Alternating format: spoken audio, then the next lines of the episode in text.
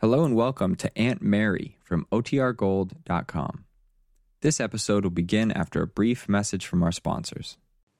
Now for our story. Peggy Douglas told Aunt Mary and Lefty about her encounter with Ben Calvert and said that though she felt angry and humiliated by the insinuations Kit's father had made, that she now felt that the situation between herself and Bill was definitely over. While Aunt Mary and Lefty and Peggy were talking, they had been interrupted by a phone call. Aunt Mary and Lefty were surprised to hear Peggy speaking to a man she called Mr. Dorn, a name they had never heard before. And they were even more puzzled to hear her make an engagement with the gentleman for tomorrow night. Now it is the next evening. Aunt Mary is in the parlor reading as her 18 year old niece comes downstairs. Peggy, Yes, Aunt Mary. where you going? Oh, just outside to walk around. Well, come in here a minute. Let's have a look at you. Look at me. Why? Don't I look all right? Of course you do, darling. I only thought since you were expecting a visitor, you might have dressed up a bit. Oh, but Aunt Mary, Mr. Dorn isn't coming to see me. He wants to talk to you. Well, nevertheless, I have a sneaking hunch that I won't be able to hold his interest for very long. Oh, Aunt Mary. Tell me something about this young man. well, I've told you about all there is to tell. Mr. Calvert had just spoken his little piece to me, and I was trying to start the car, and this man walked over and, and suggested I turn on the ignition. You told us that, dear. But what about this Mr. Dorn? What's he like? Well, you know as much as I do. I told you he's the writer on that documentary film they're going to make here. Mm-hmm. Is he a young man? No, not particularly. Elderly? Oh, no, no. In his 30s, maybe. Oh, I don't know, Aunt Mary. I guess I didn't pay any attention. Well, you're usually a little more observing than that. I know, but I was hardly in the mood to pay attention to anyone. I was so mad at Mr. Calvert. Mm-hmm. Oh, me, that must be Mr. Dorn. Suppose I ought to fix up a little. No, you're all right. Why all this fuss, Aunt Mary? He's just coming by for some information. I'm afraid I'm a little early. Oh, that's quite all right. Won't you come in? Thank you. Let's go in the parlor here. I'd like you to meet my aunt. All right. Aunt Mary, this is Mr. Dorn. This is my aunt, Mrs. Lane.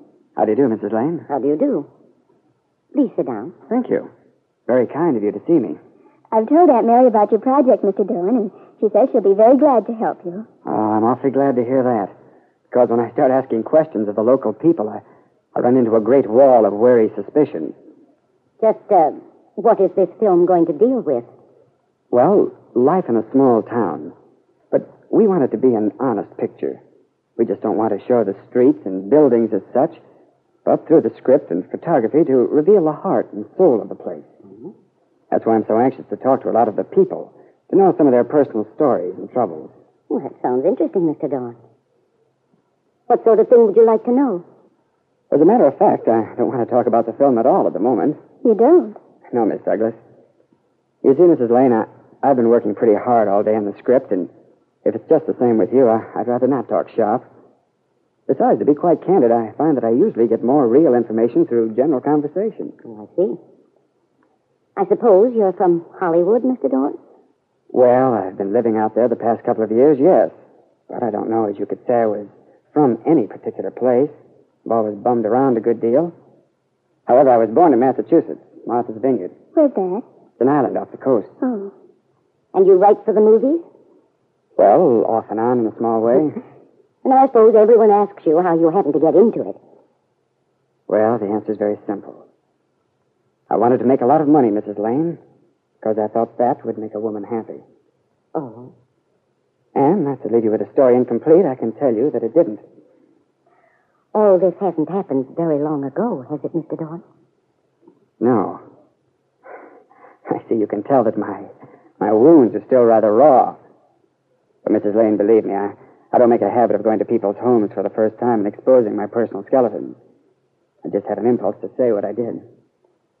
Well, I think it would be a good idea if I fixed some lemonade. Peggy made some cookies this afternoon. Oh, just still, Aunt Mary. I'll fix it. No, dear, you entertain Mr. Dawn. This is a nice room. Has a style about it. Yes, I suppose so. I like your aunt. How do you know? You've just met her. Well, that's long enough when you meet some people. She's a woman without conceit, without shallowness, Are you like her?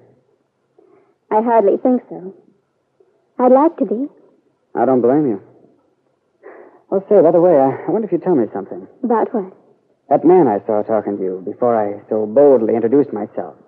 Ben, what's his name? He has a local real estate and loan company here, hasn't he? He has his finger in a lot of pies. Uh huh. So I gathered.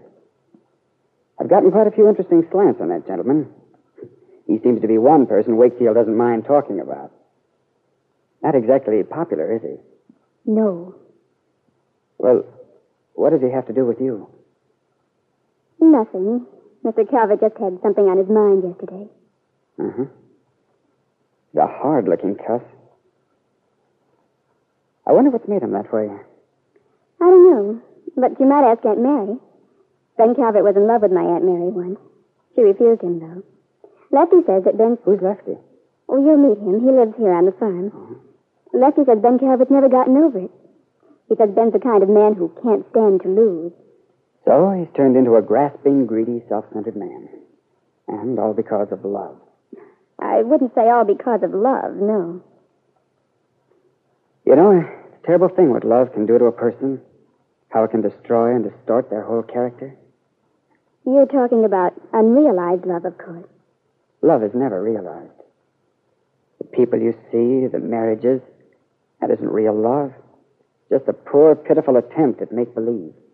And what do you call real love?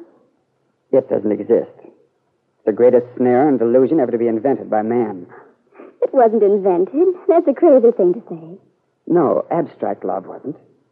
But the love we know now has been adulterated with trappings and spangles that have been put on it by this so called civilization of ours. Love has been turned into a deadly menace. What do you do? Write a sour grapes column, Mr. Dorn? I'm sorry, I, I don't mean to be so, so obvious. And I forget that when I talk this way, women in particular find it most infuriating. Oh, I don't find it infuriating. Just a little immature. A little. oh, Miss Douglas, that's wonderful. No, Oh, I mean it. You see, I'm inclined to agree with you that love is an illusion, that it can't live up to its dream. I see. What do you know about love? You're pretty young. You can't have had any serious disappointment.